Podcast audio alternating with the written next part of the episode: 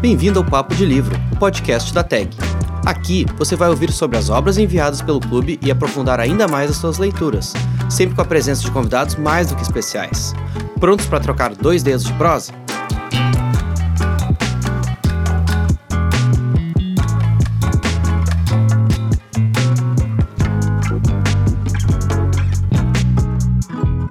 Gente! Eu sou Rafaela Pechansky, publisher da TAG. Bem-vindos a mais um episódio do nosso podcast. Julho é provavelmente o mês mais importante na TAG. É o mês do nosso aniversário, então, consequentemente, um mês de celebração. Em 2021, a gente comemora sete anos de TAG. Né? Sete anos que a gente vem com essa missão que é transformar a literatura em papo de bar.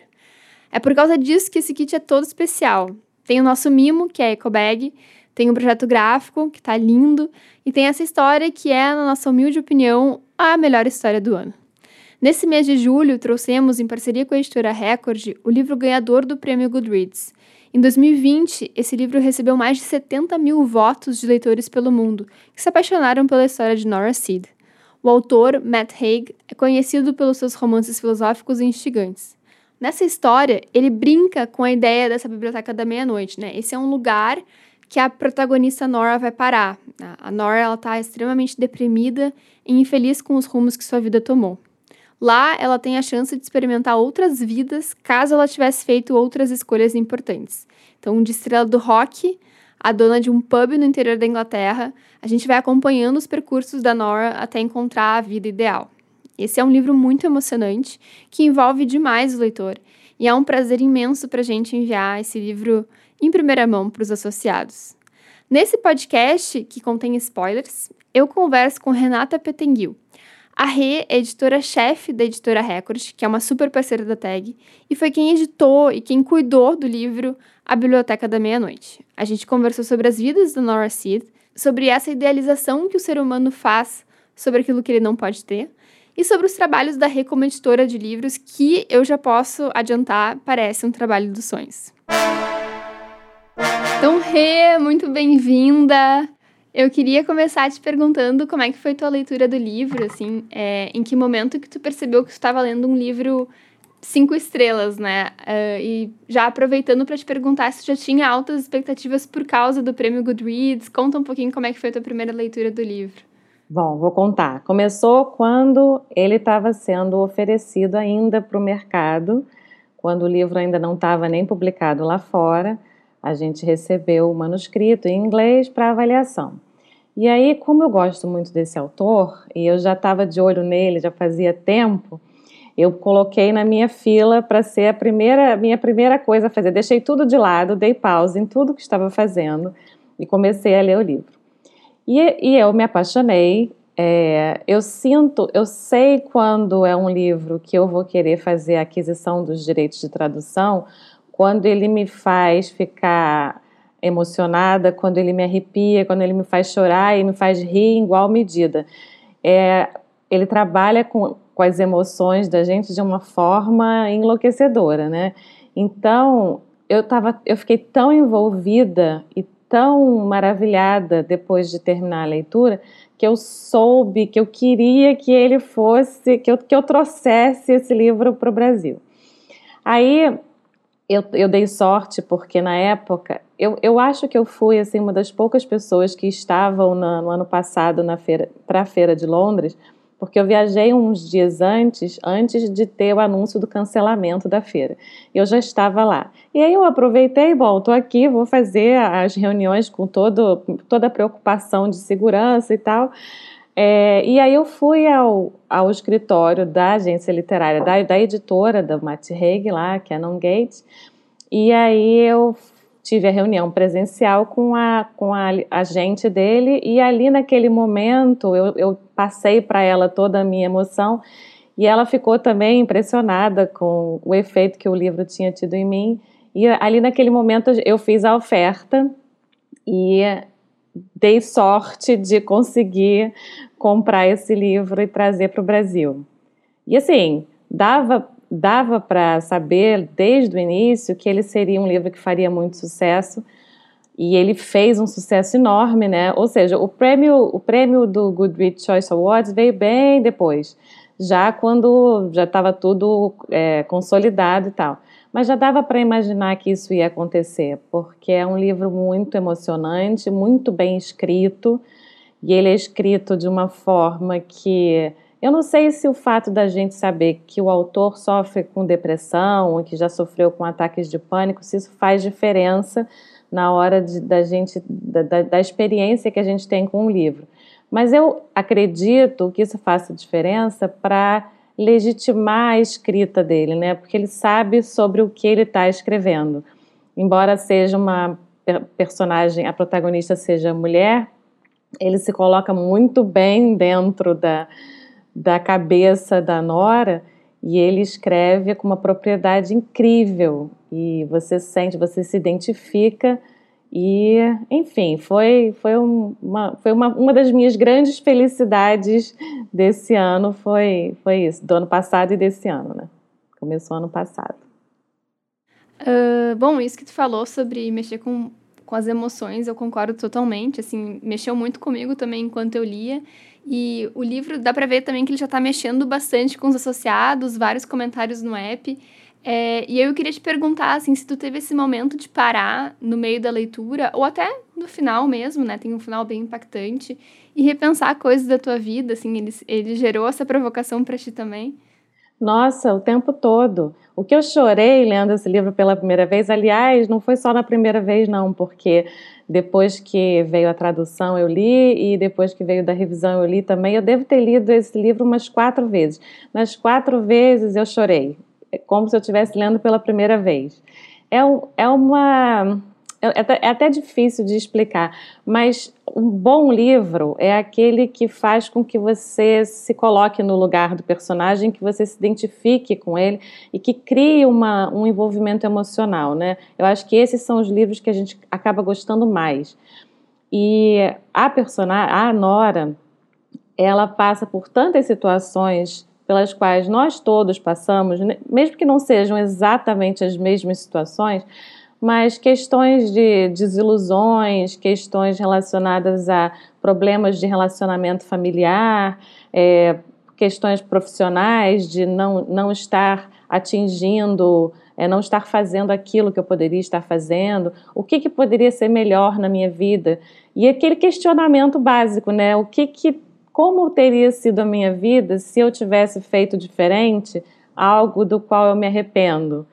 E aí você se vê em todas as situações e ter a oportunidade de passar por outras vidas na pele da personagem, de acompanhar essa possibilidade que ela acabou tendo, você consegue você consegue se colocar no lugar e imaginar como poderia ter sido se você também tivesse tido essa oportunidade. E o que é bom eu não sei quanto de spoiler eu posso dar aqui. Pode dar à vontade, pode dar. O bom é que você percebe que a cada situação, a cada vida que é, que é dada a chance, que ela escolhe reviver para desfazer um arrependimento, você consegue enxergar que em cada vida idealizada como esta seria uma vida melhor, você encontra determinadas situações e que você pensa assim, não, não, não teria sido uma coisa boa, uma coisa melhor. Algo errado, algo ruim teria acontecido também. E isso te dá, depois de passar por várias dessas, eu achei o bom, é que eu achei que ele deu a oportunidade da gente, ele foi bem, entre aspas, terapêutico ou, ou didático até, de fazer com que a gente tivesse tempo de, ao acompanhar as vidas da, da Nora, a gente ter tempo de entender que, olha, o que ele está querendo mostrar aqui para a gente com isso é que não importa quais sejam os arrependimentos, quantos sejam os arrependimentos. Se você tivesse a oportunidade de voltar atrás e reviver, não, quer dizer, e viver outra vida, não necessariamente aquela vida seria melhor do que a que você tem hoje, porque tem sempre algo que vai ser, você nunca vai ficar 100% feliz, nunca vai ser tudo 100% ideal e em nenhuma situação não existe essa, não existe a vida perfeita. Então você tem que aprender a viver com a vida que você tem tirar o melhor dela e não ficar perdendo tempo pensando o que, que você poderia ter feito, ter feito diferente e o que poderia ser se você tivesse feito diferente. Isso acaba gastando tempo, energia e não leva a nada, né? Esse final do livro, ele eu fiquei torcendo para que o livro acabasse de uma maneira. Como eu imagino que outras pessoas podem ter ficado torcendo que ele acabasse dessa outra maneira também, com o desfecho do que seria a Nora é, mostrando que aquela vida na qual ela estava e que queria ficar, se ela, se houvesse um indício de que com certeza ela ia ter a chance de viver aquela vida, ou seja, né, do, do encontro no final acontecendo e tal, eu imagino que algumas pessoas ficariam mais, mais satisfeitas com o final. Mas pensando bem,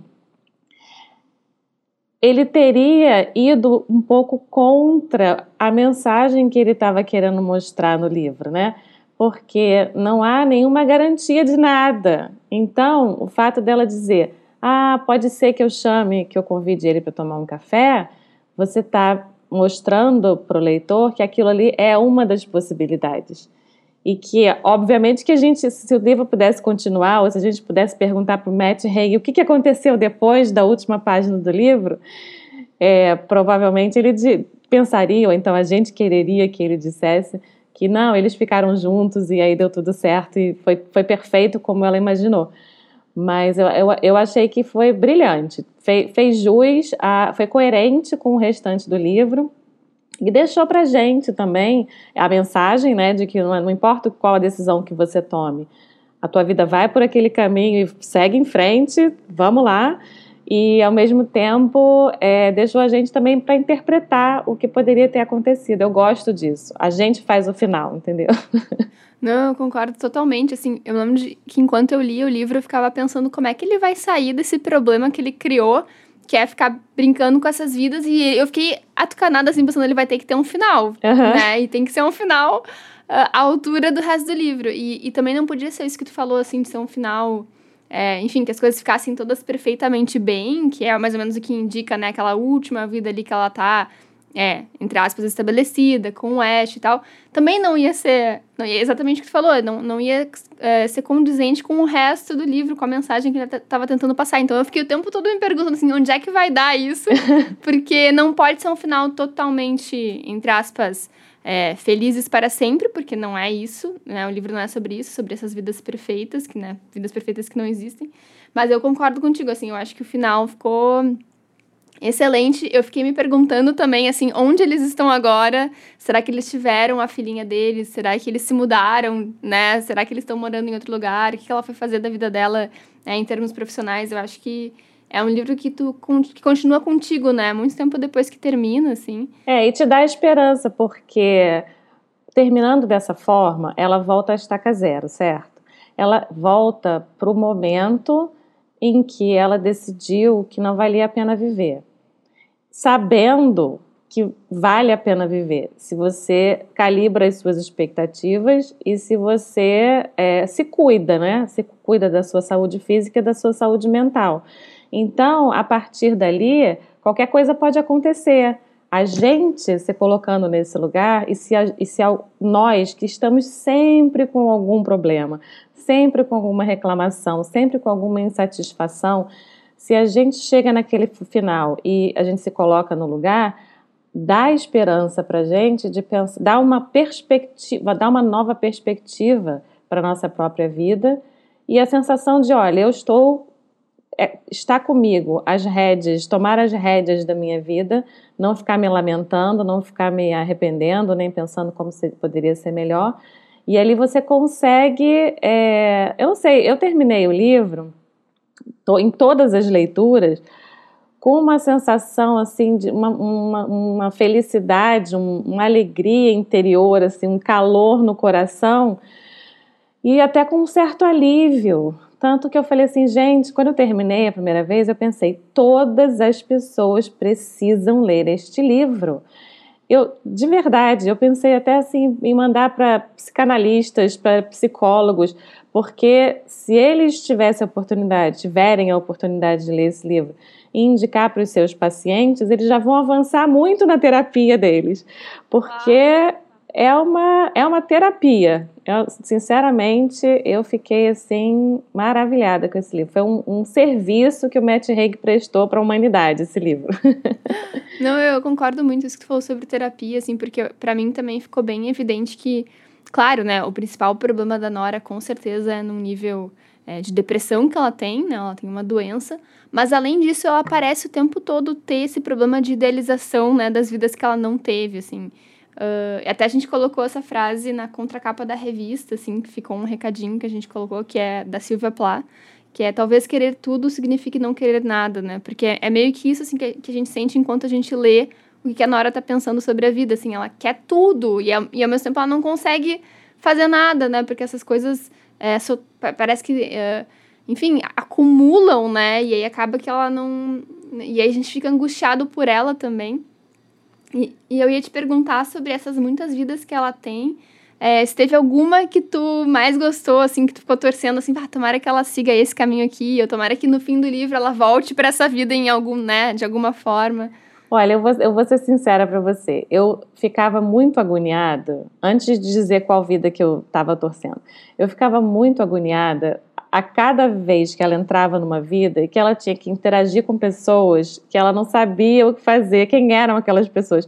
Menina, isso me dava uma agonia. Eu falei, meu Deus, como é que ela vai se virar? Como é que ela não vai ser desmascarada, né? As pessoas vão achar que ela tá doida. Mas eu, eu achei isso, a forma como ele conseguiu é, alternar, né? Porque ele, a, a, forma, o que acontece com ela a cada vida que ela chega, difere a reação das situações, elas são diferentes. Então ele foi bem criativo, bem original e ele conseguiu variar bastante isso. Mas em todas elas eu ficava, meu Deus, o que, que vai acontecer? Como é que ela vai sair dessa? A agonia maior de todas, para mim, foi no show em São Paulo. Porque eu falei, como é que ela vai cantar uma música que ela não sabe cantar? Aí eu fiquei, meu Deus do céu, como é que o Matt Haig faz uma. bota ela nessa situação? Porque eu gosto muito do Simon Garfunkel e essa música é muito linda. Uma das coisas que eu pensei, eu falei, ai, tomara que uma das coisas que esse livro faça é, depois que ele né, ocupar os espaços no Brasil, é fazer um revival, trazer um, um, o Simon Garfunkel de volta para a cena, porque a gente precisa ouvir mais as músicas deles. Mas, enfim, eu achei todas as vidas muito interessantes. Eu jamais é, escolheria a vida do pub como a vida que ela deveria ficar. Todas as vidas que são obviamente nocivas, né, a gente nem, nem considera. É, mas eu acho que todas elas foram nocivas de alguma forma, por isso que ficou muito evidente para ela que ela não queria ficar. A, a no final, a, a vida final, antes dela voltar, é que eu fiquei, naquele momento eu fiquei na dúvida se ele deixaria ela continuar, porque afinal de contas, quais eram as regras que tinham sido apresentadas para ela pela bibliotecária? Quando você encontrar uma vida na qual você vai ficar, você simplesmente vai esquecer da biblioteca, vai esquecer de tudo vai ficar lá. E aí eu pensei, bom, regras são regras, né? Eu acredito em regras. Porque como assim? Não, as regras não, não foram obedecidas. Mas é óbvio que não era para ter sido obedecido mesmo. E era para ensinar uma lição para ela, né? Era, não tinha como ela continuar e, e, tudo se resolver daquela forma. Uhum. Uh, é, eu fiquei pensando também, assim, sobre essa pergunta da, das vidas. Uh, eu, para mim, essa vida que ela teve como uma estrela do rock, assim, em São Paulo, eu achei sensacional. Eu acho que também por ter essa proximidade, assim, meu Deus, ela tá aqui em São Paulo, sabe? Uh, cantando, enfim, fazendo a turnê pela América Latina. Claro que depois a vida dela fica super triste, porque ela descobre que o irmão teve uma overdose, mas tô falando da, da parte pré, assim, enquanto ela tá ali curtindo no palco. Uh, eu achei muito legal, até marquei aqui como uma das minhas vidas favoritas, assim. Uh, e aí, queria também te perguntar, é, enfim, falando um pouquinho sobre. O, é, voltando um pouco para aquela pergunta que eu fiz antes sobre é as vidas que a gente poderia ter tido, né? E se tu tem alguma coisa também na tua vida que tu ficou pensando assim, ah, na época do vestibular, ou, né, alguma coisa que tu pensa hoje, bah, se eu tivesse feito tal escolha, talvez minha vida fosse completamente diferente, talvez eu fosse uma estrela do rock, não sei. Queria te, te lançar essa pergunta. Nossa, eu tenho sim várias delas, porque eu acho que eu nasci querendo ser tudo. Então eu tenho várias coisas que eu gostaria de ter continuado. Eu fiz tanta coisa que poderia ter me levado para um livro diferente dessa biblioteca aí. Eu fiz teatro, então eu poderia, se eu tivesse continuado, eu poderia ser atriz. Eu fiz faculdade de jornalismo, se eu tivesse continuado, eu poderia ser jornalista. É, então, assim, eu me pergunto como poderia ter sido, mas eu gosto tanto do que eu faço que eu não consigo imaginar que eu seria mais feliz fazendo outra coisa, porque eu tenho a oportunidade de contribuir com a cultura, com a literatura no Brasil é, de um jeito que é que vai desde quando você é, ler um livro estrangeiro, porque eu trabalho mais, mais com livros traduzidos, né? Mas eu, eu também tenho os livros nacionais, mas a maior parte dos livros é, é tradução. Então, você olhar o que está sendo produzido e publicado lá fora, ler, avaliar, ver se você, se aquilo ali é, atendeu ao seu gosto pessoal, mas pensar com a cabeça do que seria o grupo de leitores que está ativamente comprando literatura e consumindo literatura no Brasil. E o que, que você acha que seria uma boa que, tive, que fosse disponibilizado em português, que vale, que vale muito a pena. Aí você vai atrás desse livro, aí você participa da negociação, compra os direitos, traz.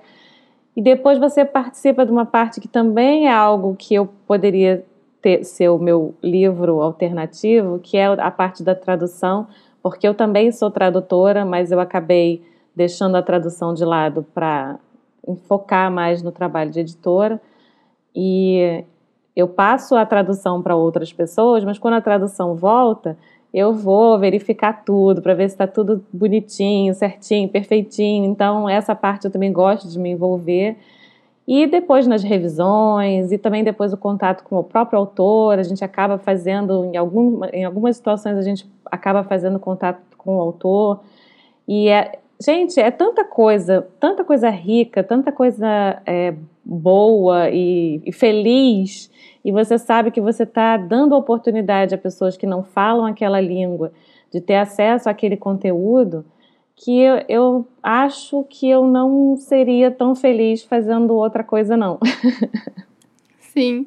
Uh, é, eu ia te perguntar um pouquinho, tu falou já bastante sobre como é que como é que como é que é teu escopo gigante assim, milhares de coisas que tu faz.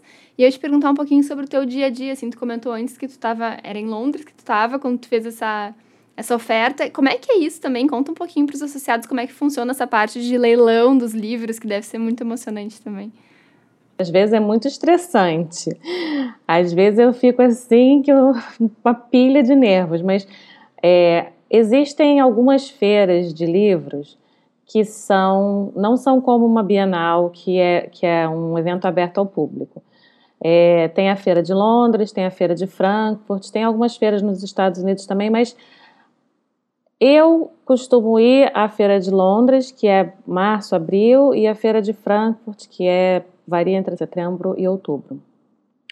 E nessas feiras você passa três dias, são três dias intensos, de reuniões das nove da manhã até as seis da tarde dentro da feira, em que você fica meia hora com cada agente literário com quem você marcou reunião. Então, Nove horas a gente chega lá, começa a primeira reunião, nove e meia a gente levanta, sai, sai, as mesinhas ficam todas lado a lado, os agentes literários ficam todos sentados nas suas mesinhas fixas e a gente vai pulando de mesa em mesa. É como se fosse um speed dating de editores, tendo a oportunidade de encontrar com os agentes literários que estão vendendo lá as suas obras e eles têm meia hora para te apresentar os livros que eles estão querendo vender. Então, a, primeiro, a primeira parte é eles tentam entender o que, que você está procurando, depois que você explica o que você está procurando e o que está funcionando no seu país, o que está vendendo e tal, aí eles selecionam do, da, de todas as opções que eles têm, porque eles sempre representam vários autores e vários títulos, ele selecionou, ah, então para Renata esse livro aqui é o, é o do, dos que eu tenho é o que tem a maior chance de agradar. E aí a gente vai anotando tudo, e aí quando chega no fim, a gente faz um balanço do que a gente acha que valeria a pena comprar. Exceto quando a gente está numa mesa, numa reunião, e de repente a pessoa mostra pra gente um título que a gente sabe na hora que, que é o título que a gente quer na vida, por seja lá qual motivo. Ou seja pelo autor, ou pela história, ou pelo tipo de livro. E aí a gente sabe que se a gente não fizer uma oferta logo, aquele livro tem um potencial tão grande que pode acontecer de outra editora fazer e a gente perder. Então, duas, duas são as situações. Ou a gente faz uma oferta que a gente chama de preempt, que é uma oferta alta e que significa que o agente literário tem que dizer para você se ele aceita ou não aceita. Se ele aceitar, acabou, o livro é seu, ele não entra em leilão. Se a sua oferta não for considerada pelo agente literário como suficiente para tirar o livro da mesa, né? Tirar da mesa é, é não ter leilão. Ele fala: não, não vou aceitar a sua preempt, eu vou aceitar a sua primeira oferta. Aí a gente faz uma oferta e ele espera todas as outras editoras para quem ele mandou o livro, para que, ou para quem ele falou o livro na hora, porque também esses, essas coisas podem vir por e-mail antes ou depois das feiras também. E aí ele espera e estabelece uma data. Até o dia tal, todas as editoras têm a oportunidade de fazer suas primeiras ofertas. Aí, quando você recebe a notícia de que cinco editoras fizeram oferta também, aí começa a agonia. Porque se você quer muito aquele livro, você pensa: meu Deus, o que, que eu preciso fazer para garantir que a gente vai conseguir esse livro? Aí vem a questão do preço, né? Aí vem as rodadas do leilão, do, leilão que pode ter várias rodadas, em que cada rodada você vai dando uma oferta maior. E às vezes, como aconteceu recentemente, dois casos desse, em que eles, depois da primeira oferta de todo mundo, eles já pediram a best offer. Então, eles avisaram: olha, semana que vem a gente quer a melhor oferta de todo mundo. Aí você não sabe calibrar quanto que os outros ofereceriam, você não sabe. Aí você tem que fazer um, um trabalho interno, né, de com fazer contas, é, calcular qual seria o potencial de venda do livro, porque o valor de adiantamento de direitos autorais é feito a partir do que a gente acha que o livro vai vender, da quantidade de exemplares e tal. E você oferece aquilo que você acha que é o potencial do livro. Se for a maior oferta, você ganha, o livro ele é seu. Se não for, você perde. E aí é uma sensação muito ruim. é muito agoniante quando você não ganha. Mas, como eu sou uma pessoa boa, eu fico feliz pelo livro, eu fico feliz pelo autor, eu torço para que os meus colegas façam um bom trabalho, sempre achando que quem faria o melhor trabalho seria eu, mas tudo bem, é a vida. mas é assim, bom, essa é a parte de contratação, né? E aí depois vem a parte de tradução, a gente escolhe o tradutor que a gente acha que é o melhor tradutor para aquele livro. Quando volta, a gente faz uma, uma conferência na tradução e confere tudo para ver se vai estar tá tudo direitinho. São várias revisões. Aí, agora, eu queria chamar a atenção para uma coisa que outro dia eu percebi que parece ser um consenso, parece ser a percepção de todo mundo que não trabalha no mercado editorial. Quando a gente publica um livro, o, o nome de destaque, um livro traduzido, o nome de destaque é o do tradutor que aparece na folha de rosto, né? Que é a página 1, 2, 3. Quando o que tem no livro, o que está publicado, é resultado de um trabalho de equipe que envolve muita gente, que é, pelo menos, né, o tradutor, o copydesk, que é quem compara a tradução com o original para conferir se está tudo lá, se está tudo certinho, e pelo menos três revisores que vêm depois. Então, com certeza, o que está impresso no livro na sua mão em casa não é exatamente o que foi entregue pelo tradutor para, para, a editora. Então, se, tem, se, se a tradução está maravilhosa, impecável, não tem um erro de nenhum tipo, o, o mérito é do trabalho em equipe. Se tem algum erro, uma vírgula fora do lugar, ou o que quer que seja, o mérito é do trabalho de equipe. Então eu vejo algumas pessoas às vezes crucificando alguns tradutores por aí e agora com as redes sociais as pessoas fazem isso pessoalmente no perfil da pessoa, quando na verdade a responsabilidade não é só daquela pessoa, entendeu? E ao mesmo tempo, eu também sinto que quem trabalha no livro, que faz com que ele fique maravilhoso, lindo, perfeito, que é o caso da Biblioteca da Meia-Noite, as pessoas acabam né, acreditando só, só o tradutor, quando na verdade é um trabalho em equipe. Então, eu acho legal colocar isso em perspectiva, para as pessoas saberem que não é. que, que é, é, como em todo trabalho em equipe, quando dá certo é, é culpa de todo mundo e quando dá errado é culpa de todo mundo. Eu achei isso interessante porque outro dia eu vi pessoas ficando surpresa quando eu disse isso. Eu falei, não, não é só o tradutor, não, é muita gente. É muita gente até, até o livro ficar pronto. É, e aí tem a, a, parte boa também do nosso trabalho, que é pensar na capa junto com os designers de capa. É, uma das coisas muito boas que acontecem é quando a gente recebe o feedback de autor estrangeiro dizendo que a nossa capa é a mais linda de todas as que tem no mundo e tal. Então a gente fica muito feliz de ter acertado. É, detalhes pequenos, até depois mesmo, de divulgação do livro. E quando a gente tem a oportunidade de falar com o autor, é maravilhoso. Eu tive a oportunidade de conhecer alguns, assim, quando eles vêm para a Bienal, é, tipo a Paula Hawkins, que veio para a Bienal, e várias, várias pessoas, assim, que, que é uma troca muito boa. Eles gostam muito de saber o que o público brasileiro está achando do, do livro deles. E isso é bom. Quando a gente pode passar essa, essa informação para eles, é muito legal também. Que legal. É, já deu um easter egg aí de uma coisa que está por vir, assim, não vou entrar em detalhes. Eu não falei nada. Não falou nada, ficou no ar aí. Uma... uh, mas, Rê, uma última pergunta antes da gente terminar. Uh, queria te perguntar sobre se tu tem algumas dicas para quem gostou muito desse livro, que eu acho que vai ter muita gente na Thaí gostando muito desse livro. É, Pode ser séries, outros livros, enfim. Eu, eu lembrei, tem um episódio de Friends, não sei se você já assistiu Friends, que é, que, que é um episódio chamado Aquele que Poderia Ter Sido, e eu, eu lembrei muito desse episódio quando eu li o livro, porque eles fazem uma espécie de uma volta no tempo, assim, e eles brincam, né, com as suas trajetórias. Como é que teria sido se eu tivesse continuado casado? Como é? E é muito legal, assim. É muito legal. Tem muita coisa nesse sentido em filme, em série, mas eu para indicar, eu vou indicar livro, entendeu? Porque a gente tem que estimular a leitura. Eu, eu acho que o, a Biblioteca da Meia-Noite, ele. Quem gostar dele, todo mundo que ler vai gostar, tem dois tipos de pessoa, tem dois tipos de situação em livros que eu acho que podem ser consideradas na hora da indicação de qual outra leitura poderia, a pessoa poderia fazer.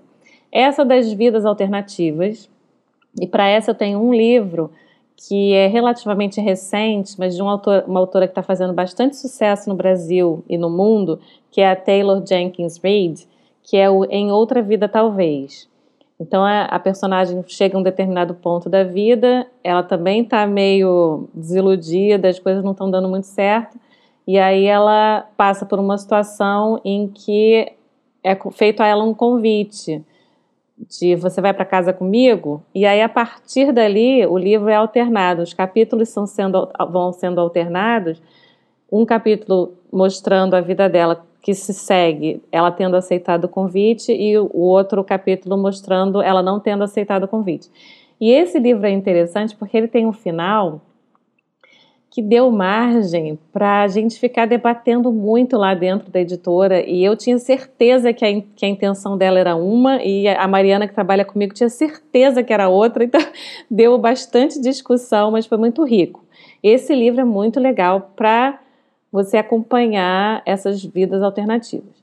Tem um outro que a gente vai lançar ainda esse ano, até o fim do ano, que também é, é exatamente essa mesma dinâmica, mas é de um autor é, de um outro estilo, diferente da Taylor Jenkins, que é o Jeffrey Archer, que é o cara ou coroa, que também é um personagem que está fugindo da Rússia, aí ele chega na, nas docas e tem dois navios, um indo para os Estados Unidos, outro indo para a Inglaterra. e o livro é são essas duas linhas do tempo mostrando o que, que aconteceu quando ele foi para cada um deles.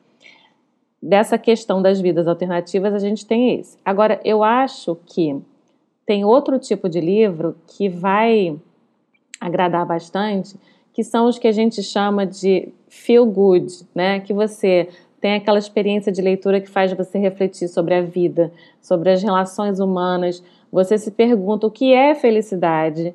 É, são livros que tratam de superação de problemas pessoais, seja porque você tem a oportunidade de se autoconhecer ou porque tem outra pessoa que te ajuda e sobre a aceitação de ser humano falível, sabe? Todos esses temas que tem na Biblioteca da Meia-Noite, eu acho que vão é, que estão tão presentes em outros títulos que eu vou te falar aqui, que o, quem gostar da biblioteca vai gostar. Um deles é a lista de Brett, de Laurie Nelson Spillman. E assim, a Brett, ela recebe um presente da mãe que diz que ela tem que é, ela, ela deixa no testamento que ela tem que, para receber a parte dela na herança, ela precisa completar a lista dos sonhos que ela escreveu quando era adolescente. E ela tá super triste, né, porque perdeu a mãe e ela tá pensando, eu não vou fazer isso, é, não faz sentido, mas ela vai, tem que cumprir. E aí ela acaba embarcando nessa jornada em busca dos sonhos da adolescência e acaba descobrindo que os melhores presentes da vida estão nos lugares mais inesperados. É um livro muito lindo. É, tem, deixa eu pensar. É, tem um outro livro que a gente também está para lançar, que é da Victoria Schwab, V.E. Schwab, que é a, Vida Invisível de Ed LaRue. Ela é uma jovem que ela faz um pacto porque ela quer ter a vida eterna. E aí a condição é que ninguém vai lembrar dela nessas vidas, as pessoas vão esquecer dela. Aí um dia um homem reconhece ela. E aí esse livro fala assim sobre deixar a nossa marca no mundo, é, viver a vida com propósito, sobre ser aceito, tudo que é tema presente na biblioteca. É, tem mais um que é o Todo Dia, do David Levitan, que é a história de uma pessoa que acorda cada dia no corpo de uma pessoa diferente e ela precisa se passar por essa pessoa por um dia. Ou seja, tem essa, essa situação também na biblioteca e ela sabe que no dia seguinte ela vai estar no corpo de outra pessoa. Então, nesse livro tem muita reflexão sobre empatia, sobre aceitação. É, deixa eu dar mais um. Mais, mais um. É, tem um que é o As Desventuras de Arthur Less, que é do Andrew Sean Greer, que venceu o Pulitzer de ficção de 2018. É, 18. E ele, ele foge de uma situação de vida ele aceita convites para todos os eventos literários que existem no mundo para fugir de ter que ir no, casamento do ex dele. E aí ele vai passando por situações em que ele vai se descobrindo até que ele volta para o início, que é mais ou menos o caso da, da Nora, e aí ele descobre algo que não vou falar porque senão é spoiler, mas que é lindo, que eu também chorei muito quando eu li esse livro. E eu acho que o último que eu vou. Não, mentira, eu tenho vários outros. Eu vou ficar aqui três horas falando. Mas eu, eu não vou dar. Não vou falar da história, mas eu vou falar os títulos. Tem o Mel Melancia da Marian Case, que fala. É uma história de recomeço. E a Marian Case é maravilhosa. A gente vai lançar um livro novo dela esse ano. Tem o projeto Rose, do Graham Simpson, que é. Simpson, é, falei direito é, que tem um personagem que está no espectro autista e é muito, é, muito maravilhoso esse livro também. Tem O Som do Nosso Coração, que é um livro que é bem diferente. Ele, ele, a personagem, ela sofreu uma queda, bateu com a cabeça e ela acaba desenvolvendo um problema que é toda vez que ela está numa situação estressante, ela começa a cantar uma música. E ela não só canta, ela canta, ela dança. E aí as músicas, as letras das músicas têm sempre a ver com a situação que ela está vivendo. E é muito engraçado, mas ao mesmo tempo muito dramático. E, mas no final tem uma mensagem positiva, uma mensagem boa. Eu podia ficar aqui três horas falando, tem muito livro. Depois, depois eu mando uma listinha para você. Tá, depois a gente posta em algum lugar a listinha da Rê. Mas, nossa, indicações muito ricas já. Eu acho que esse é um tema que rende muito também. Uh, e é isso, queria te agradecer muito pela tua participação. Fiquei aqui te ouvindo, poderia também ficar horas te ouvindo falar. Uh, esse livro é excelente e eu fico muito feliz de ter feito esse trabalho em parceria com vocês. É, muito obrigada por todo o teu envolvimento, seu trabalho também para fazer esse livro chegar aos 40 mil associados da TAG nesse mês de aniversário. E é isso, muito obrigada mesmo. Eu é que agradeço. Foi muito bom vocês terem escolhido esse livro. Eu gostei muito de ter dado essa oportunidade para vocês, de vocês lançarem primeiro, porque é como se fosse um esquenta, né? E aí, só que é um esquenta com qualidade, porque vocês têm os, os melhores assinantes de clube do livro do mundo. E a gente sabe que todo mundo vai gostar, vai amar e vai falar do livro e vai ajudar o livro a, a, a, enfim, a chegar a mais gente, né? Porque eu acho que isso que é importante.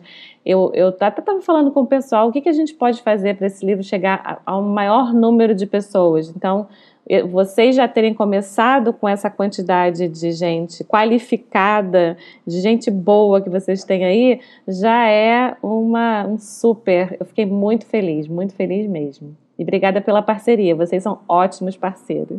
Ah, obrigada. Não, o pessoal já tá curtindo um monte, assim, no app já estão os comentários, assim, a galera já pirando.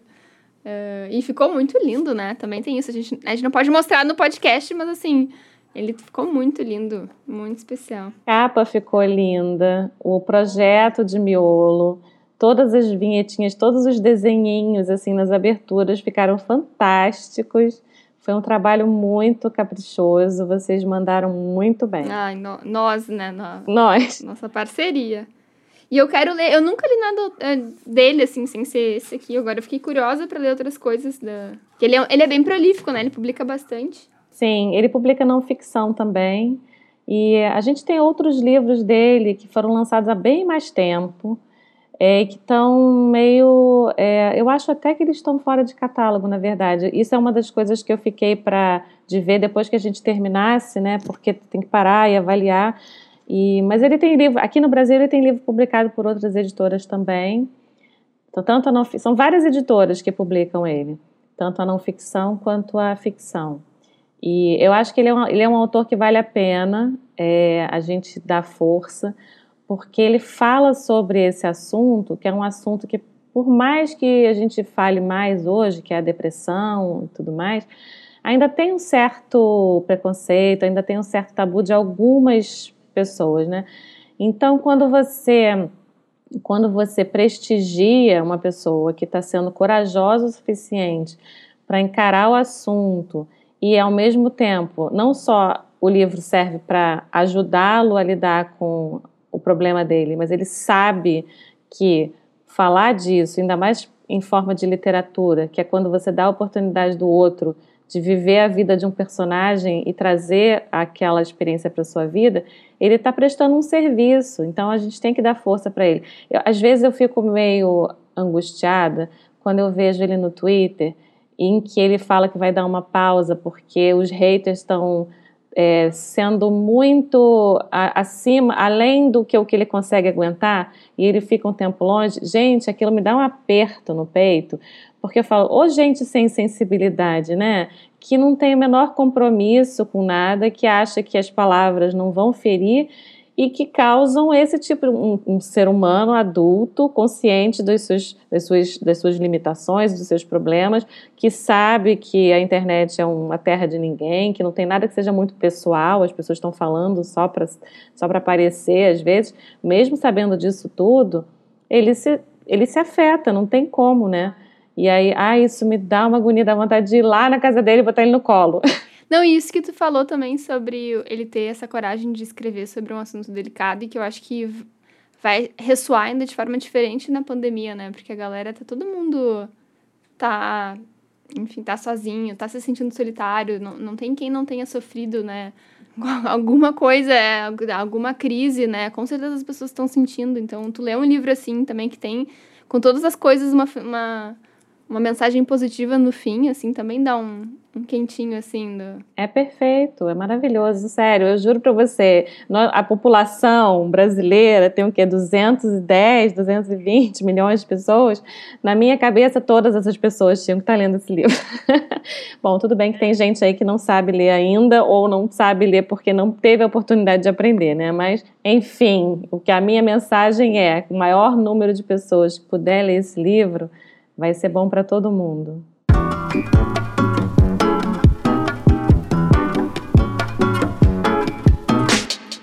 Então é isso, gente. Encerramos mais um programa.